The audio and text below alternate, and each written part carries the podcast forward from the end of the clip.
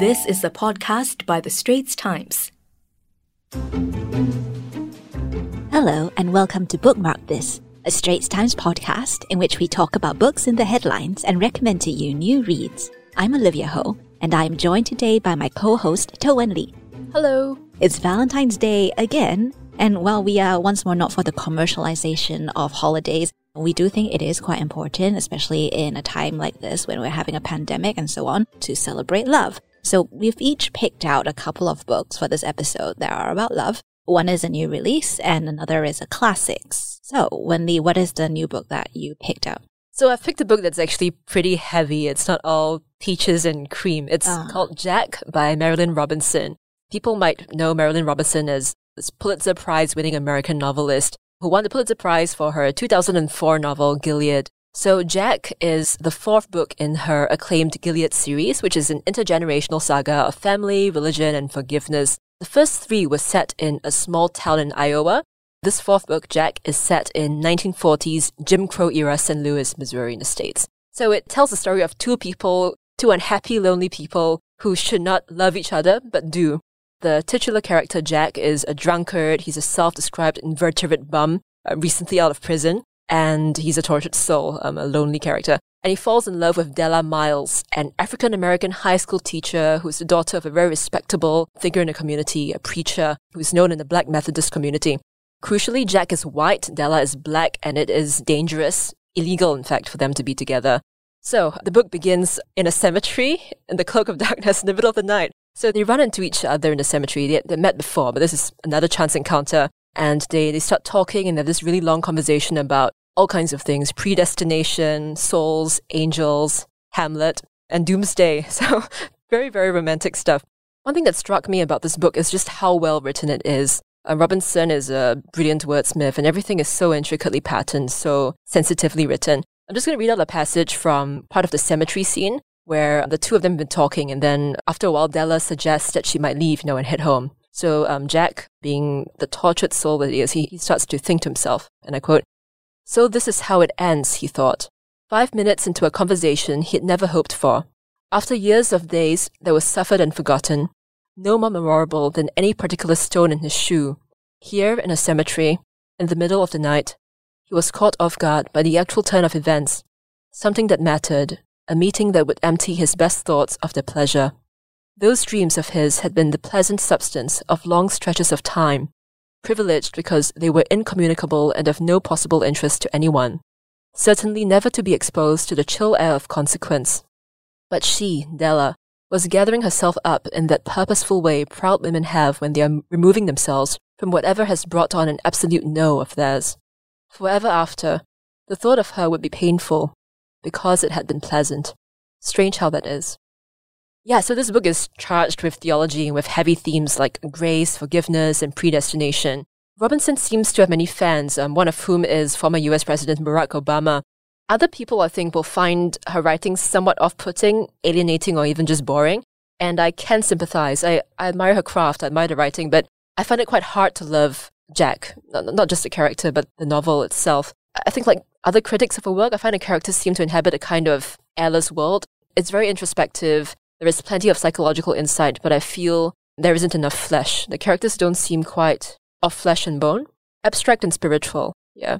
But she is a very beautiful writer. I find that her writing has this quality that really makes your reading slow down. Yes. And that's what I think I enjoy about her writing. It's very rare nowadays to find work that you cannot speed through. You just have mm-hmm. to slow yourself down to go for it. And I find I was really rooting for the two of them. Even though you know it's going to end badly and they're just not meant to be together, you really do hope that it does work out. You do. And there's something about her writing that just rings true. She's a very careful writer. She was quoted in The New Yorker recently as saying that, you know, she feels everything has to be structurally and integral, and that if I write even one sentence that does not feel right, it is a flawed structure.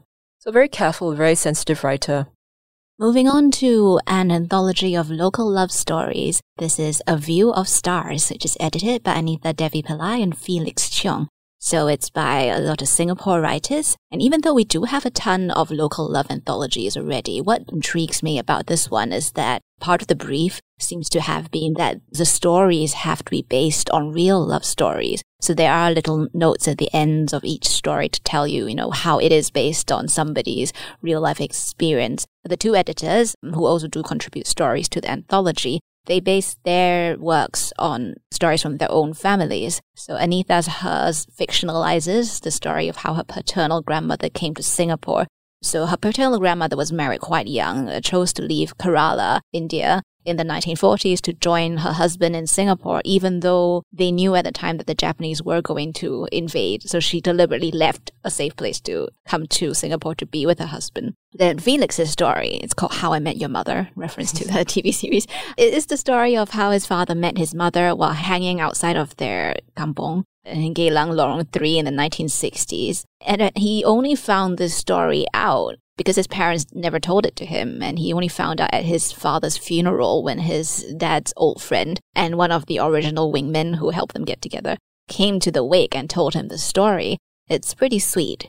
The title of the anthology comes from Felix's poem, I Watched the Stars Go Out, the poem he wrote some time ago, and there's an extract of it, which I will quote here. It says, Perhaps love is a view of stars through the telescope of years, now aged, no longer uncommitted in chosen places, nor fearful of that strident moment when light explodes into a million shards of heart. So the spectrum of stories is quite wide ranging. Has the historical and most of the present. There are two COVID 19 stories, as one might expect. And there's one story that's set in the future, which is Inez Tan's Art and Artifice, which could be described as a dystopian flower power story. It features a heroine called Exora. And there are authors from veterans like Robert Yeo, Meira Chand, uh, and also newcomers like Inez. Elaine Chiew, whose debut collection, The Heartsick Diaspora and Other Stories, came out last year, and Asia Bakir. The collection's quality can be quite uneven, as is often the case in these anthologies. Some of them are very focused on the historic detail of the story as opposed to its actual craft. So in that sense, they are valuable records, but, you know, maybe not so enjoyable as fiction. I do have two favorites. One is Delivery by Yeoh Jo-Ann. So Jo-Ann is the 2018 Epigram Books Fiction Prize winner. She won with her debut novel Impractical Uses of Cake, which I, you know, enjoy very much. And the other is Altair and Vega over Ghim Moh by Linda Collins. Both of these are ironically ornithological mythological stories. so they're about birds and myths. Delivery is an epistolary fairy tale about a debutante who shocks polite society by going around with these incredible shoes that look like fire or grass or birds, and nobody knows where she's getting the shoes from. And she's carrying on this secret correspondence with the shoemaker. And it is spun off from the story of how Yeoh's first great aunt ran away from a very suitable marriage to great scandal, which she only found out much later because her grandmother wouldn't tell it to her until she was older. And it's clear that she's enjoyed herself very much, replicating the style of the ads and the letters of the time. I will read this advertisement that appears at the beginning of the story. And the Penang Echo, right? Yes, so it goes. The following advertisement appears today in the Penang Echo. Wanted, a wife, must be good looking and young. Interested parties, please apply to FCH, care of Penang Echo. In connection therewith, the editor writes, Penang mothers need no longer ask what to do with their girls as an advertiser in today's Echo wishes to find a wife. We, however, implore applicants to reply by letter, as the members of our staff unfortunately have not been given authority to judge applicants for the post. We are considering barricading our doors if merry maidens in search of a husband storm Beach Street tomorrow. And Altair and Vega in Ghim Moh is set in present day Singapore. It's about a young New Zealand expatriate called Ellie, and she's faced with an unplanned pregnancy during seventh month. And she befriends the elderly uncle living next door alone, and they go to a Getai concert together. Linda Collins, she is a copy editor with the Straits Times, and she has copy edited our work before. She is best known in literary circles for her memoir Loss Adjustment, which is about her teenage daughter's suicide.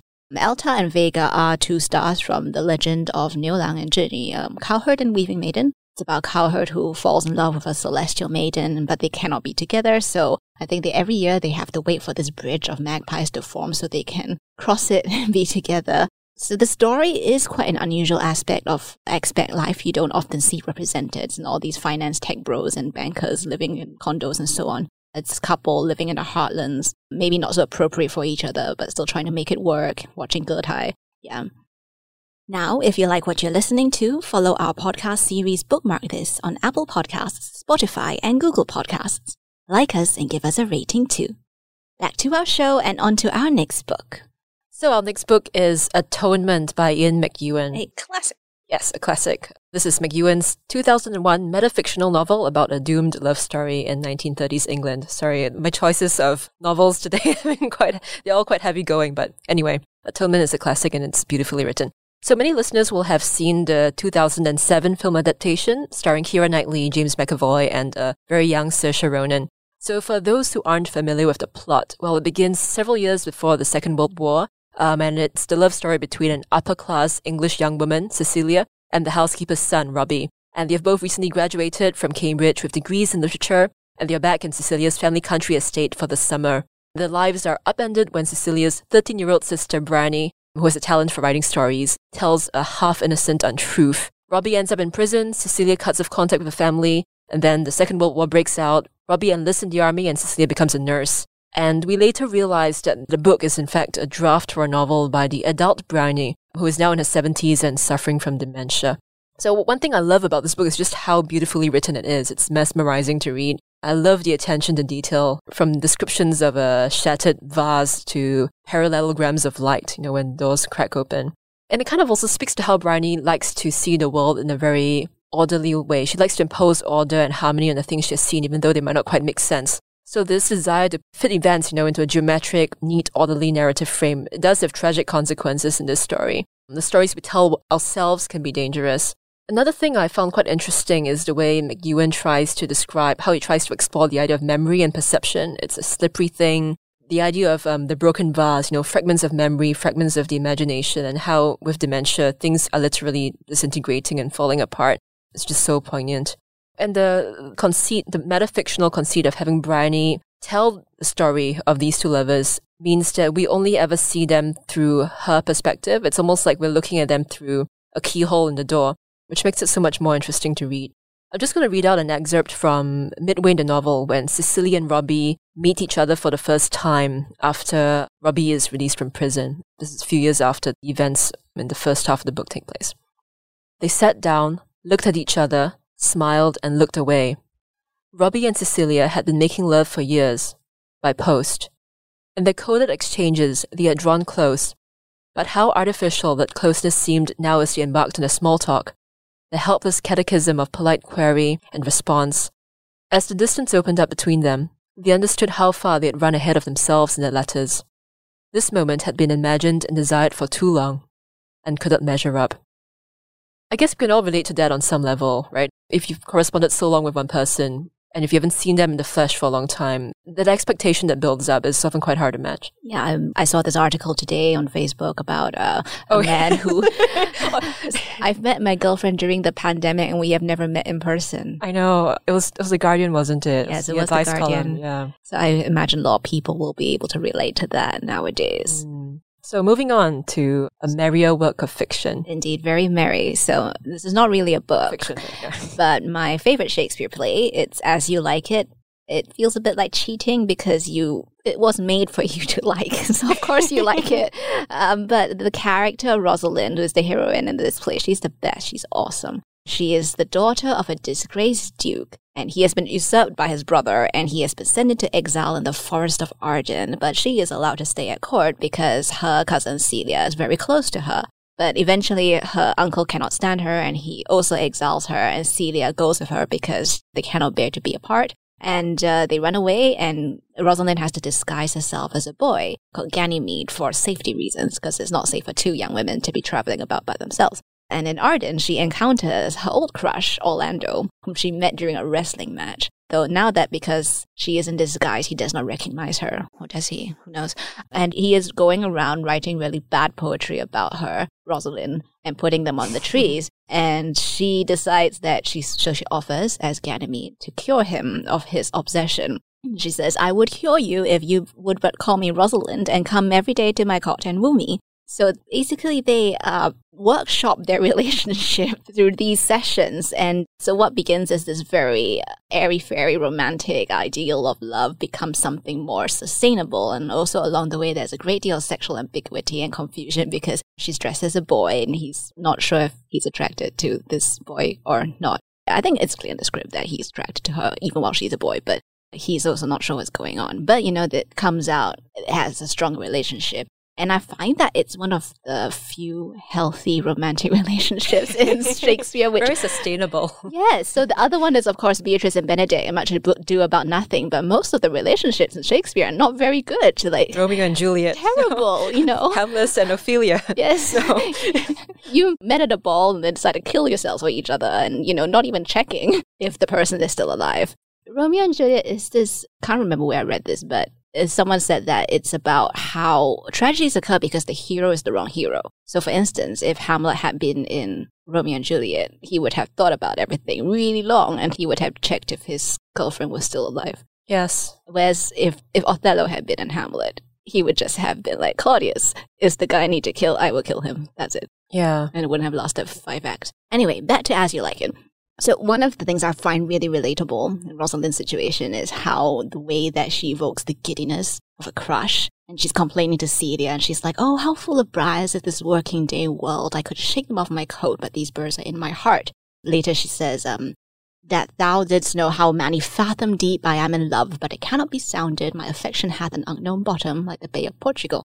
So while she's counseling Orlando, she also counsels a bunch of other couples, and everyone in Arden is sort of in this tangle of relationships in which they're all in love with each other, but they haven't really worked out how they are in love with each other. And to that extent, I think Rosalind is a bit stage managerial. Is another thing I appreciate about her. She's trying to sort out this tangle and she's trying to get everyone married off properly. And then at the end, she introduces the god Hymen in this wedding celebration and he arrives to bar confusion and make conclusion, which, you know, is something that stage managers have had to do since the beginning of time. And it has a brilliant epilogue, which it would have been Shakespearean times, it would have been delivered by a boy dressed as a girl, dressed as a boy who has reverted to being a girl. So many layers. Yes, meta theatrical. I, I enjoy that very much. And uh, I will read part of the epilogue because I love it. It says, It is not the fashion to see the lady the epilogue, but it is no more unhandsome than to see the lord the prologue. And then later she goes on to say, I am not furnished like a beggar, therefore to beg will not become me.